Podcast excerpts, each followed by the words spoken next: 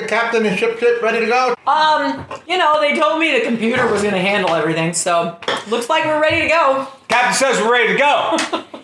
Therefore, you're ready to go, soldier. Those computer. Don't talk back to your captain. Yeah, guys, uh, everything looks good. Um, take her out of port dock. Take her out of port, dock. Welcome to Which Game First, where we boldly explored the hilariously huge world of board games. Did we unearth any hidden treasures you've been missing out on? Let's find out. First up, we zoom through the most hostile alien infested quadrants by the seat of our pants in Space Alert. Next, we build the civilizations of our forebears from scratch in Imperial Settlers. And lastly, we monopolize properties in that other game, Finance.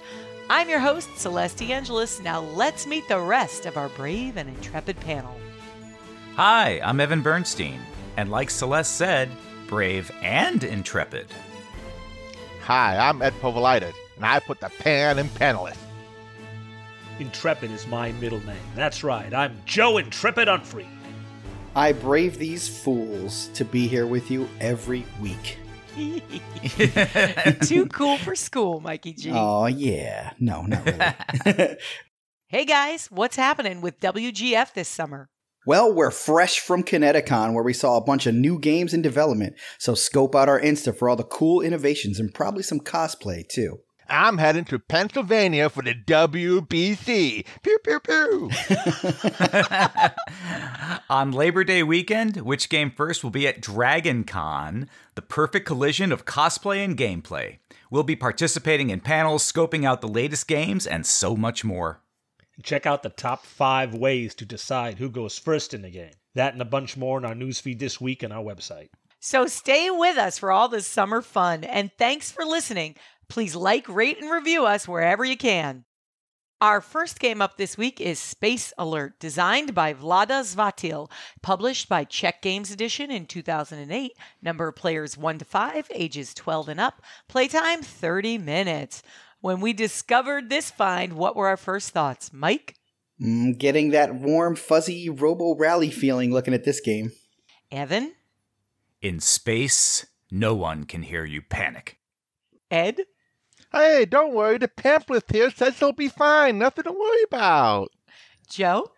This game simulates dangerous and terrifying situations that no human being has ever actually been in. At least not yet. And it comes with a CD to tell us what space perils await.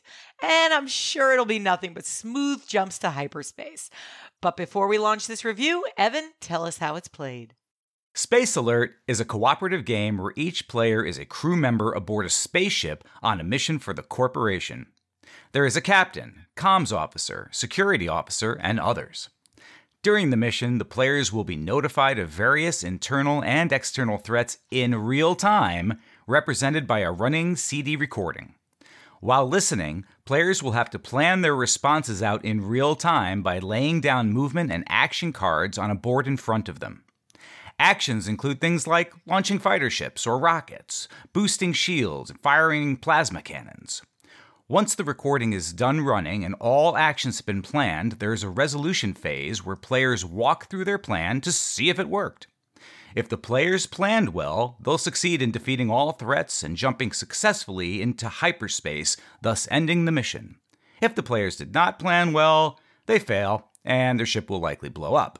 But don't worry, I'm sure the corporation will have a nice ceremony for their friends and family back home. Oh, yeah. The very generous corporation. I like it. doesn't have a name, it's just the corporation. Yeah. oh, they're pros at those ceremonies. They may have them all the time. Oh, yeah. Actually, we were attending the ceremony of the last crew when we went out to our mission. And I thought they were, you know, just a heroic crew that was getting a, a congratulations party. But we found out very quickly that that's not what the party was for.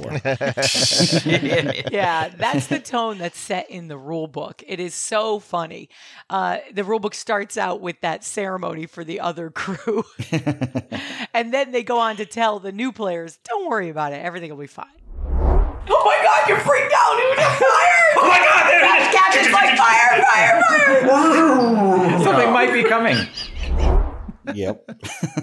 and was it fine? Yeah, it was fine. No, it was not fine. We blew up on our first mission. Oh, I didn't realize that was a rhetorical question. It was a training exercise. We're all fine. Yeah, it was a simulation, like the Kobayashi Maru. Come on. I don't think ever went wrong there. But then the next one we played, Ed, that was the real mission, was a complete failure as well. I think this game is intended to be a complete failure most of the time. Otherwise, it wouldn't be all that exciting. It reminded me a bit of the game we played not too long ago, Galaxy Truckers, in which you, your mission is just to keep some semblance of a part of a ship uh, intact enough to make it to the end of your mission. But you know that things are going to get torn to pieces along the way. this one, you definitely uh, get torn to pieces if you make one wrong step. And once you make one mistake, it cascades into a whole bunch more mistakes after that. I feel like the space truckers knew more about what they were getting into than this crew. oh, they definitely deceived this crew. I mean, this crew was clearly promised that the computer would handle everything. The corporation never lies. And also, both games were designed by the same designer. Ah, that explains a lot. Okay, now we're on to something. I understand that the designer uh, habitually puts humor in all of his rule books. Yes, he does. It's uh, always hilarious. Uh, I'm sure soon we'll play, play Dungeon Pets, which is another good one. Oh, yeah. Hey, if being destroyed in space is your idea of humor, yeah, hey. it's very funny. well, he does a good job too of uh, keeping the humor separate from the rules. I know a lot of times people try to insert humor into their rules, and you get confused of whether you're supposed to do something or not. Oh gosh, I do that all the time, even if it's not a humorous game. Makes it more fun. Well, you're just a troublemaker. Yeah. I poked the bear through the cage. You really poke the bear. The desperate feel is there from the get go. The minute the very first warning comes on, you're ready for a mess. And how, what did you guys think of the way the game is designed, where you lay out all your actions first, then the mission ends, and then you resolve to see if you were successful? Oh, I love that. It's kind of very Robo Rally act. where you're you're doing your whole turn in real time, and then you're kind of hoping for the best when you actually see what happens. But you are laying out seven turns in a row, and it's kind of anticlimactic sometimes to see, oh, I made a mistake, and now I know what my next few actions are. I know we're not going to be able to blow that ship up. I know we're going to die, like four actions ahead. There therefore needs to be an expansion pack in which there's this time warp factor, and you can go through and hit the button, and you can reprogram some things late in later rounds. See, that would be kind of cool, actually. You get like one or two time warps. Yeah, but it costs you some integrity on the ship. You know, one of your cannons no longer functions, or you lose some energy, or something along those lines. That's pretty cool. Yeah. Uh, I'm going to go back in time 12 hours, so I didn't eat those sardines. we could use that every day. I watched Ed captain the ship first. And I'm like, mm-hmm. man, I could do a better job. Step aside, Ed. That's right. Amateur hour's over. And then, yeah, and then I, I elbowed him out of the way and did the second mission and failed utterly. it was very tough managing the crew. I suppose everybody could do what they wanted, but I don't think that's a recipe for success. I think the intention is the comms officer listens to the CD, prepares where the threats are going to be, and the captain sort of tells the other officers where to go. And then the security officer on more advanced missions handles internal threats like space robots that bust in and stuff like that. yeah. Or aliens hiding in the air ducts. Right. The intention is the captain is supposed to tell everybody else where to go. Boy, oh boy, that is hard uh, in real time. The toughest part is remembering where you are in fueling because the bottom of the spaceship has all like the fuel tanks, and you have to make sure, yeah, you can have people up there firing, but if you don't fuel their cannons, the fire just goes boom. Yep. And Celeste, on the first training mission, Celeste was in charge of keeping all the fuel ready. And uh, there's these bigger tanks. So you use the big tanks to fill up the little tanks when they're empty. But she went in round one, two, and three and just dumped all the reserve tanks into the middle fuel tank. And everybody was out of fuel by like the second round. She got a little excited. We need more fuel? Okay, let's pour the whole tanker in there. Yeah! Oh my God, you shot the cannon? Another full tank. Uh, Before she undertook this mission, she she made it a pledge to become the best fueler in the whole fleet, and nothing was going to stop her from doing that. So she got a little overzealous in the beginning. That can't hold that against her. Well, you know, it was effectiveness at the cost of efficiency. Let me just tell you, there was plenty of gas in the white zone. Oh, yeah. There mm-hmm. Oh, weren't any yeah. enemies there. Oh yeah, the all. place almost caught fire because you were filling up the engine so much. Oh yeah, that enemy was dead. It's just the the one in the blue zone is usually the one that ended up killing us. Yeah. Oh my god. Because it got enough shoot juice for two shots, and then we never refueled it. I'm a little disappointed that I never actually got any points for looking out the window. I know. I love that. There is an option where you can take an action to just uselessly stare out the window for points. What do they mean for points? Yeah, it's either live or die, right? I didn't see points on the list as a thing you needed. Well, I, it, if we if we survived, there's actually a score system you can go through to see how well Oh. our mission went. oh wow. so wait, wow. we were pre-score and we still got destroyed. Got it. I will bet you that that part that that that's a separate book that's still wrapped in cellophane, because nobody ever makes it to the to that part. It's like break glass in case of emergency. No, it never happens. I imagine there are players out there who work very hard to get good at this game. And I think a good organized crew could probably crush it. I know that a lot of uh, fans of this game online have made up crew meeples out of existing fictional space crews like Battlestar Galactica and Firefly and Star Trek Next Generation. I saw online pictures of all those crews running through this game. Here's another thing you can do with this game, which I thought about after the fact we played. You could write your own scenarios. It's just a matter of following the commands that come through the voice. You can record all kinds of things going on and really come up with just about any scenario you want. you should grab an episode of or two of Star Trek and just take out the different commands they give and insert them into your own CD. Imagine if it was like Morgan Freeman doing it instead of uh, whatever computerized voice doing What a great point because that computerized voice, you listening intently for the first command to come through. It's not Majel Barrett's voice, you know, on the Enterprise. Excuse me, Captain, something's going quite wrong. No, it's it's something out of the Berserker arcade game from 1981, which you can barely decipher, and you're no wonder they're panicking right off the get go. They can't understand the words they're saying. It adds to the fun of the game. It, it's it's it's a plus. It's not a minus. Yeah, it's like riding the New York City subway system and trying to hear that announcement that says it's going to skip your stop. Yeah. It's just so muffled. There's no way to understand it. Charlie Brown's teacher. wah, wah, wah, wah, Queensboro Plaza. Wah, wah. Alert. Wah, wah. Yes. You do. Okay. Data transfer. Fi- I need a data- B. I need a B. B, Here's a B, B. B. I don't have B. Bees. Data transfer complete. I love that it was the sitting duck class exploration vessel. yeah, they really did set the tone right off the bat with that. And mm-hmm. and and don't get in that ship that has the giant target logo on the side of the ship. You know, avoid that one if you can. Sponsored by Target. No.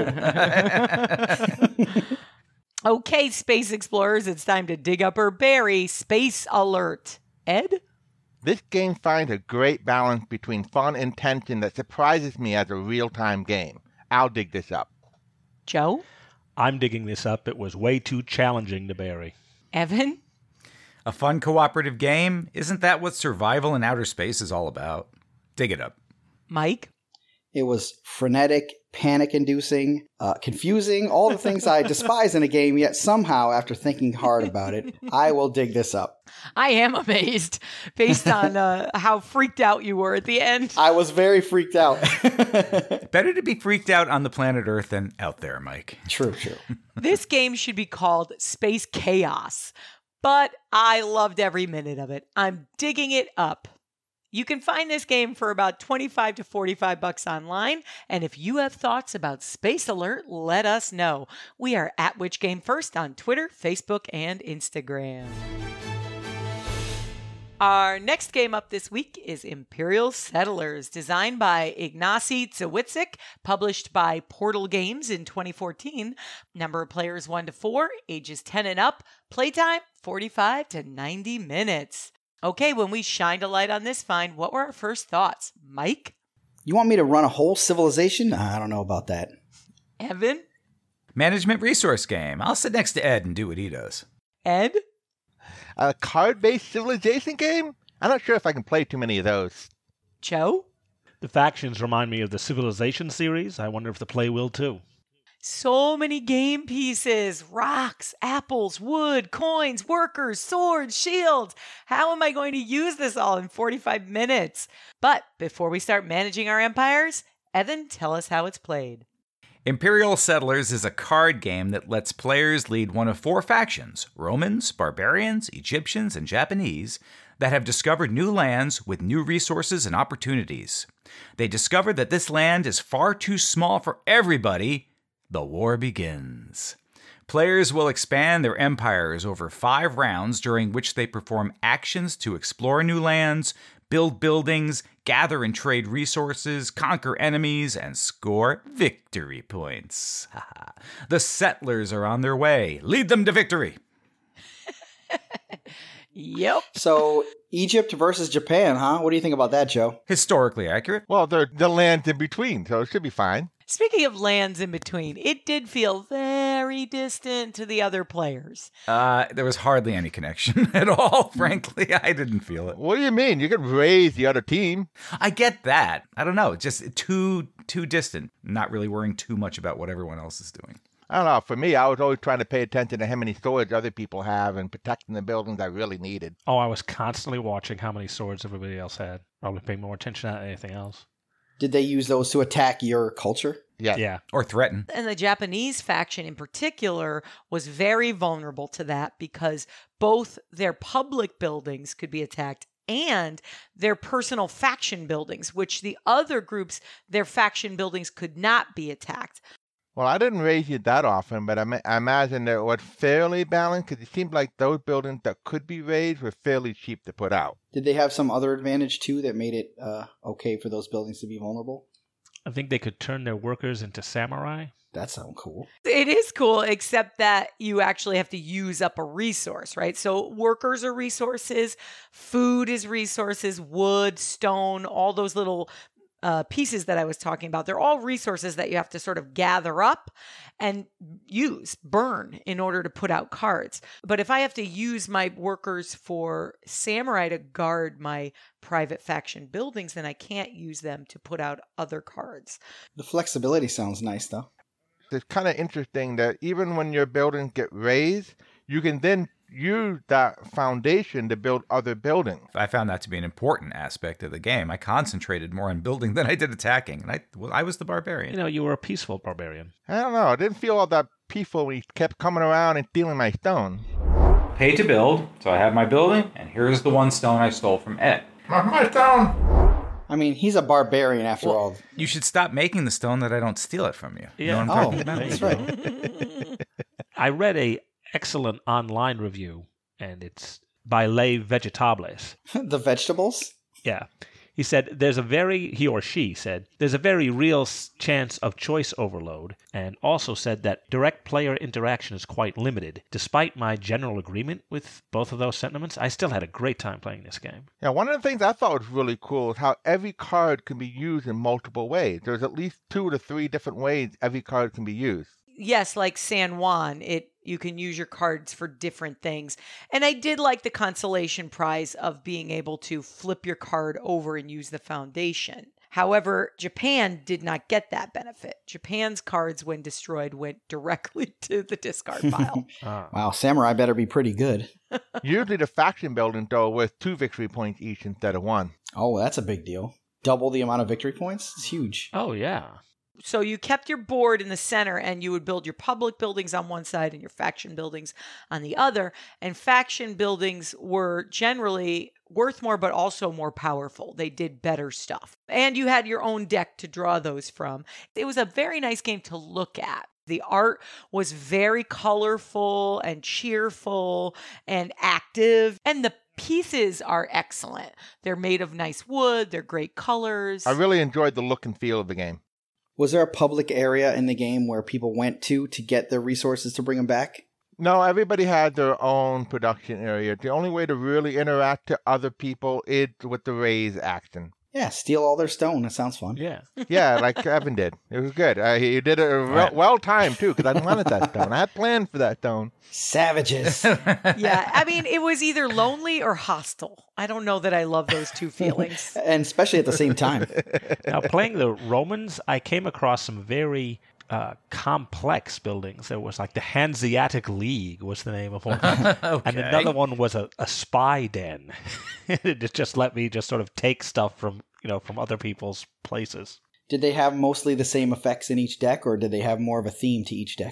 They were pretty unique. It was pretty cool. I got you know I got to be sneaky for for a few turns with something that I you know I I never would have dreamed that that was in the game, and then all of a sudden you know I was I was the spy master. It was awesome.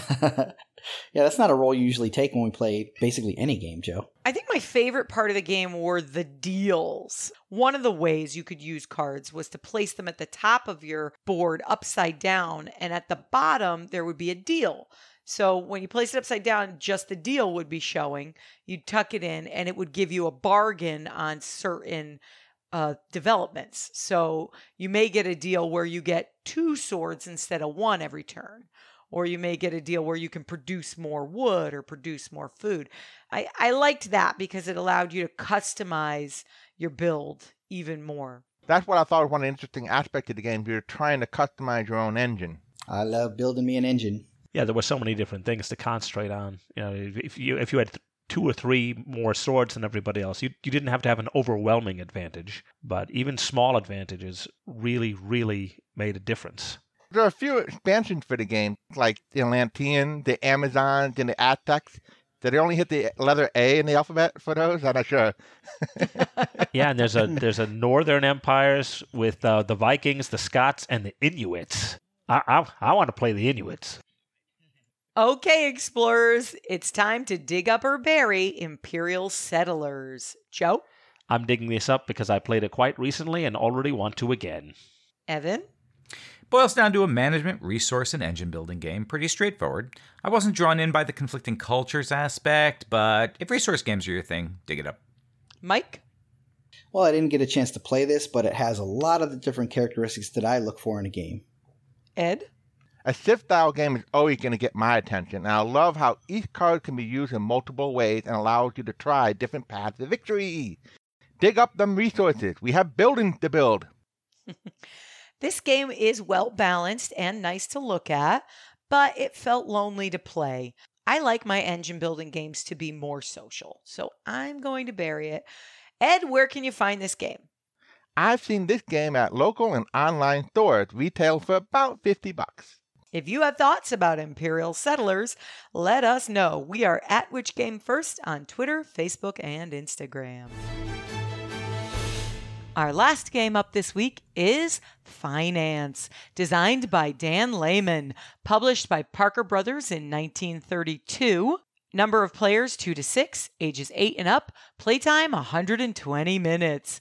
Okay, when we dusted the sands away from this find, what were our first thoughts? Mike, This looks horribly familiar. Please tell me I'm imagining this.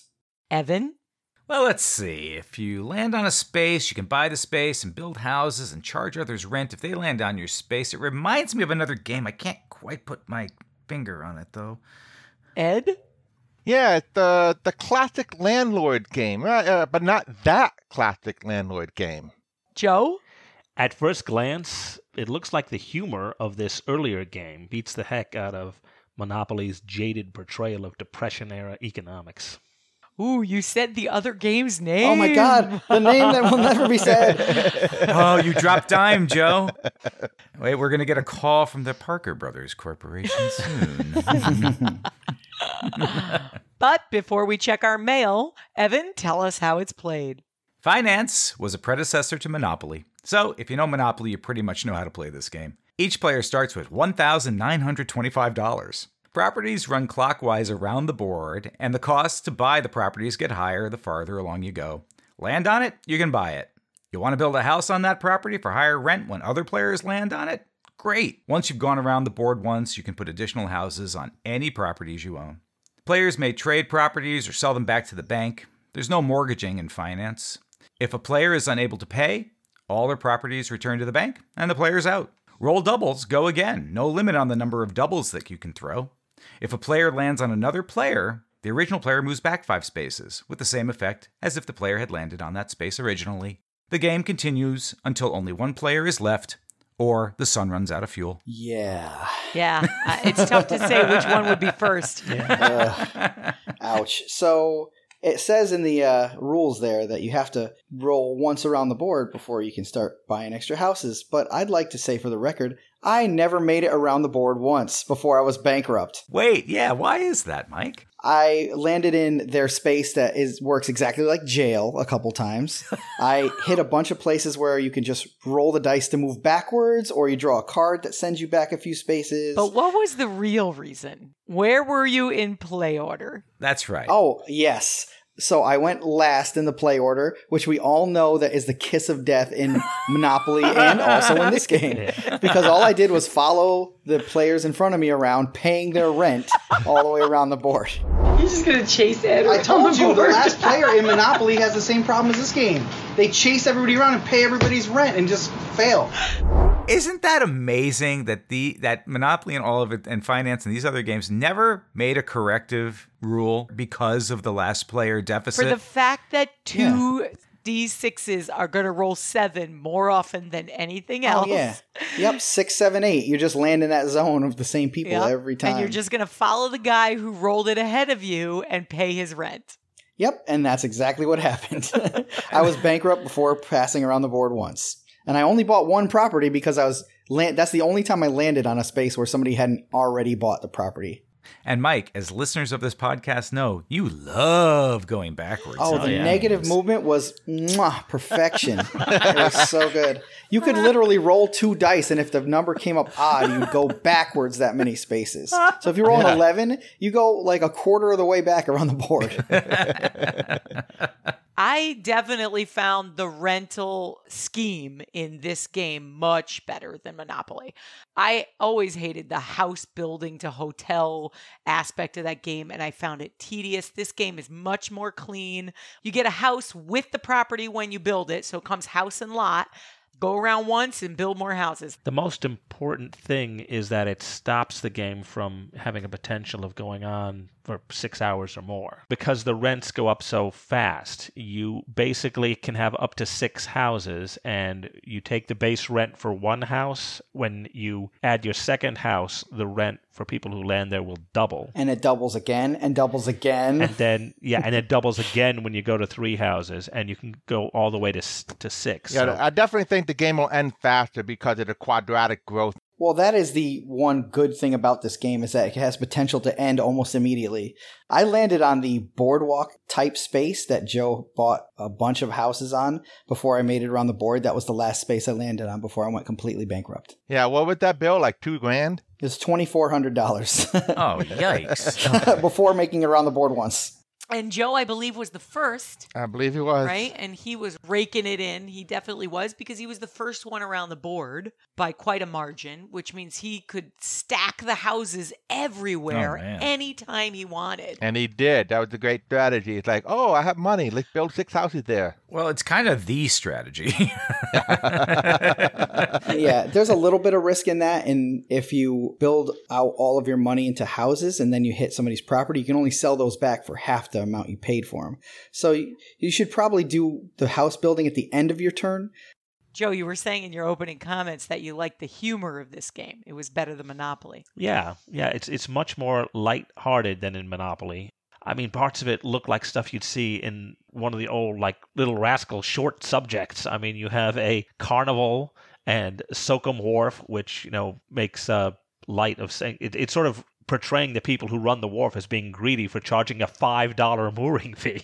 what? there are no jokes about being hauled off to debtor's prison. You know, where- where about people being led away in handcuffs or in pinstripes or or stuff, you know, or turning out their pockets with their hands out in a gesture of helplessness. Or getting clubbed by the police or anything like that. Yeah. yeah, you don't see a guy, you know, grabbing the bars in his jail cell. I mean, And I like the chance cards had better humor too. The cards were called chance, Yep. just like Monopoly. Yep. No community chest. They had funnier stuff going on in them. Like one time you had to pay the banker, not the bank, but the banker, as if, and everyone had to do it as if he was taking a bribe or something like that. yeah, I've seen that in other old Parker Brothers games as well. Yeah, the bank needs a little bit more of an incentive to approve this loan. yes, exactly. And Joe, this game came before Monopoly and was not originally owned by Parker no, Brothers, no. right? David W. Knapp wrote the rules for this in 1931, which was a few years before Monopoly. And he copyrighted Finance in 1932, which means he just barely beat uh, Monopoly by a couple of years. So he started out selling Monopoly at a 10 to 1 ratio. And Knapp ended up selling Parker Brothers the rights to finance for $10,000, which was a lot of money back then. I wonder if the success was more about the name. I mean, Monopoly is a more exciting name than Finance. Oh yeah, finance sounds like a high school textbook. That's true. Well, the landlord game is the original game. That was in uh, 1903, 1904, something like that. Instead of free parking, the board has a carnival space, and if you land there, your next throw of the dice sends you forward if you roll evens and backward if you roll odds. Yep. Hate it. That shakes things up a little bit. It did shake things up. It did. I mean, moving backwards doesn't necessarily mean much in this game, except for that first lap. Well, actually, so I have something to say on that. um, so in the regular Monopoly, the hottest properties are known by some people to be St. James Place, New York Avenue, those three orange properties after jail. Yeah. Um, so this game not only gives the opportunity for people to go to jail and hit those properties again, which is a big advantage in Monopoly, it also gives you a space where you can move backwards and go back over those properties again. So it makes that string of properties right there the hottest properties in the entire game by far. That can be very deadly, that those five spaces in that corner of the board. Okay, explorers, it's time to dig up or bury finance. Ed? It may be a bit better than Monopoly, but as a certain character from Deadwood would say, how's that a recommendation?